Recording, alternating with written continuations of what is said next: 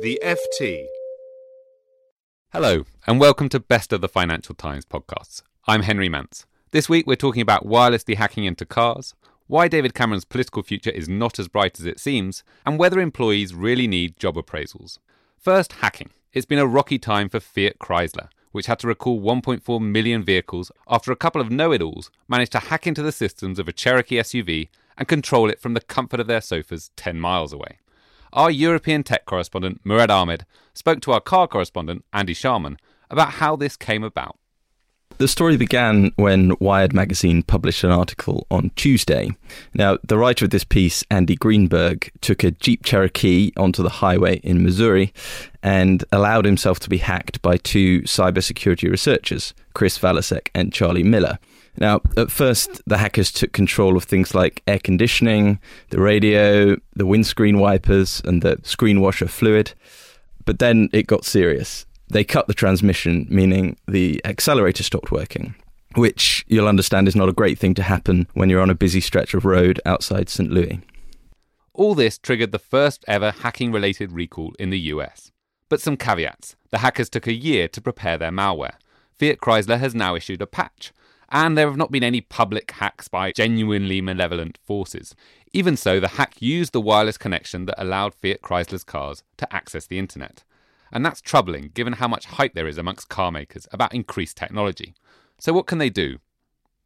Analysts are saying that this means we're going to see more use of so called over the air updates by car makers as well, which means that you can release a software patch that can be downloaded via a Wi Fi connection, that's a solution perhaps, but it's also a potential problem because opening yourself up to that kind of connectivity could allow malware into the car itself. So the big challenge is balancing these commercial pressures to incorporate more and more tech into the vehicle while making sure you always stay one step ahead of the hackers.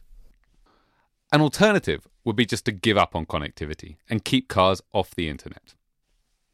I'm sure it has crossed the minds of some chief executives in their darker moments, but it would be a bold step for a car maker to come out and dial back the connectivity when it is something that consumers seem to be screaming for. They do want the car to be a smartphone on wheels.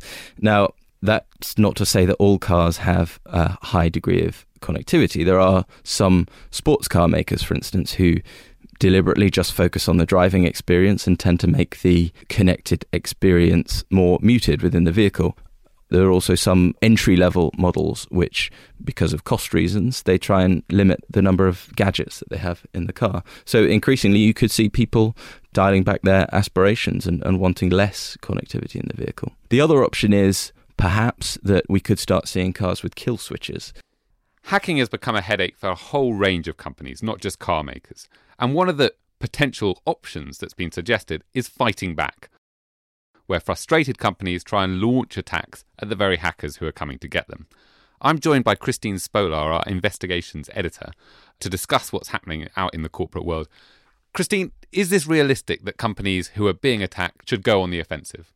Well, one, it's against U.S. law. So a lot of the hacks that we know about, whether it is Target or uh, Anthem Healthcare, you can't hack back according to U.S. law. So what companies have done and we've spent a week looking at cyber insecurity, as we say at the FT, in a series of stories. And they are hiring experts for security within the companies. They are creating malware labs within their own companies. And in one story this week, Kara Scannell and Gina Chon were showing that the banks, which are the most targeted for hackers, have gone out of their way to try to create a whole industry within you know their institutions to protect themselves. And what's the kind of complexity around that? Because these guys have huge amounts of resources. Banks can throw money at this problem. But I guess their systems are very big. Well, part of the problem is there's been a lot of mergers. So you have banks and, and, companies that have acquired other companies that their systems don't quite work together. So you're patching and there's vulnerabilities throughout. What Kara and Gina were finding early on, they looked at the US government, which you would think would have a very good security. The US is far ahead in technology. But they found with the federal agencies themselves, they couldn't keep up. And we went through 10 years of reports looking at, you know, they hadn't done some basic things like two tier authentication. Now, the banks and the industry, and industry is farther ahead than the government, but it is a catch up game. There are armies, if you will, of hackers out there who, for whatever reason, they could be individuals, as we've seen, just wanted to see if they could get into systems, or you know they're actually spying. So you're they're into these systems trying to get information. The U.S. federal government has been maybe one of the most embarrassing cases of cyber insecurity. I mean, what's some of the, the details of that? We saw the Office of Personnel Management, which you know is the repository for all the federal workers. That has been hacked a couple times now, and there are millions of people at risk. The federal employees' personal information at risk. And we found in one circumstance, if the government, one agency, if it would have spent $4,200, Department of Energy, $4,200 uh, on a patch, they could have averted spending what are going to be tens of thousands, likely millions of dollars for years to keep monitoring the credit records of their employees. So it, there's costs all along the way, but you have to decide when do you invest in this. Great. Christine, thanks very much for joining us. Back in Britain, a lot of the political focus is on Jeremy Corbyn, the left winger who is now favourite to win the leadership of the opposition Labour Party. Plenty of Conservatives are laughing about that, and David Cameron must be one of them, right? Well, not exactly, our columnist Janan Ganesh explained. The problem centres on two things. One, the upcoming referendum on EU membership, and two, Cameron's announcement before the last election that he wouldn't stand for a third term in office. When he said that, he did intend that his date of departure would be closer to 2020, maybe a year or two uh, before the election, uh, than now. And my argument about the referendum is that if it happens early, I think he could be gone reluctantly, against his wishes, within six months or a year of that referendum. And so he only ends up serving another two years as Prime Minister when, in fact, he has all the political momentum and all the weakness against him in the Labour opposition to actually serve out much longer than that. But hold on. What if Cameron wins the referendum?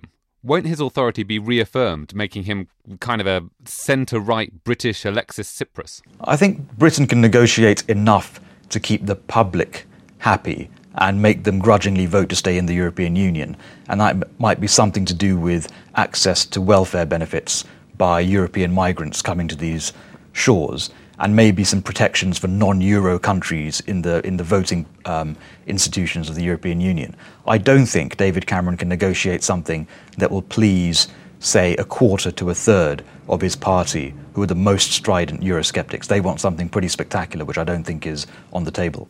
So, just to recap, here's the scenario according to Janan Ganesh. The most interesting thing that will happen during David Cameron's premiership is this referendum. Once it's over, I think all of Westminster will start saying, well, the central moment of your time in government is over. A lot of conservative Eurosceptics will be angry if the country has voted to stay in and David Cameron has encouraged them to stay in. And you'll see his authority dwindle, I think, pretty much immediately which makes the last election sound almost like a Pyrrhic victory. Finally, job appraisals. Lucy Kellaway, our management correspondent, does not praise big companies very often. But this week she was thrilled by a video from the head of consultancy firm Accenture.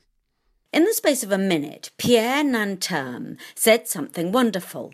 He is going to free all 330,000 of his staff from the charade of the annual job appraisal.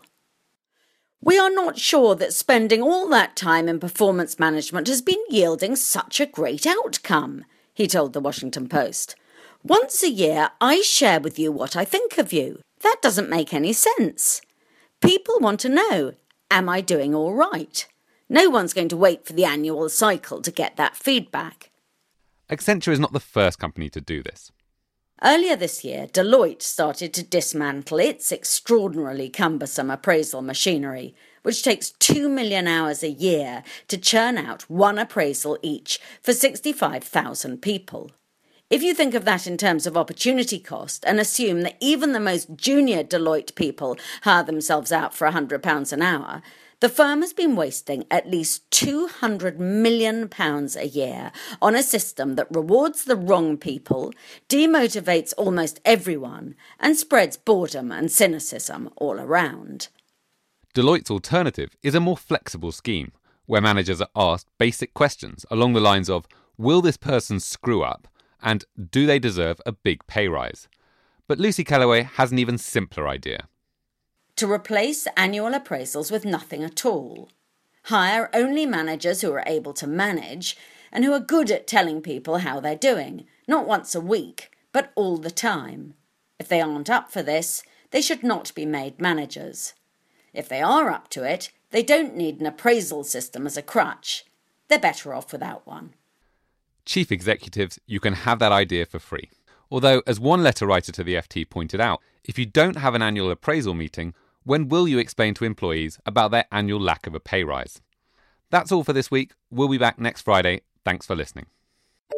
For more downloads, go to ft.com forward slash podcasts. The secret to summer ready skin is here. Osea's number one best selling Undaria algae body oil, clinically proven to instantly improve skin elasticity and transform dry skin to silky, soft, and unbelievably glowing. Its signature scent of freshly squeezed grapefruit, cypress, and mango mandarin transports you to sun kissed summer days. Get healthy, glowing skin for summer with clean vegan skincare from Osea. Get 10% off your first order site wide with code GLOW at OseaMalibu.com.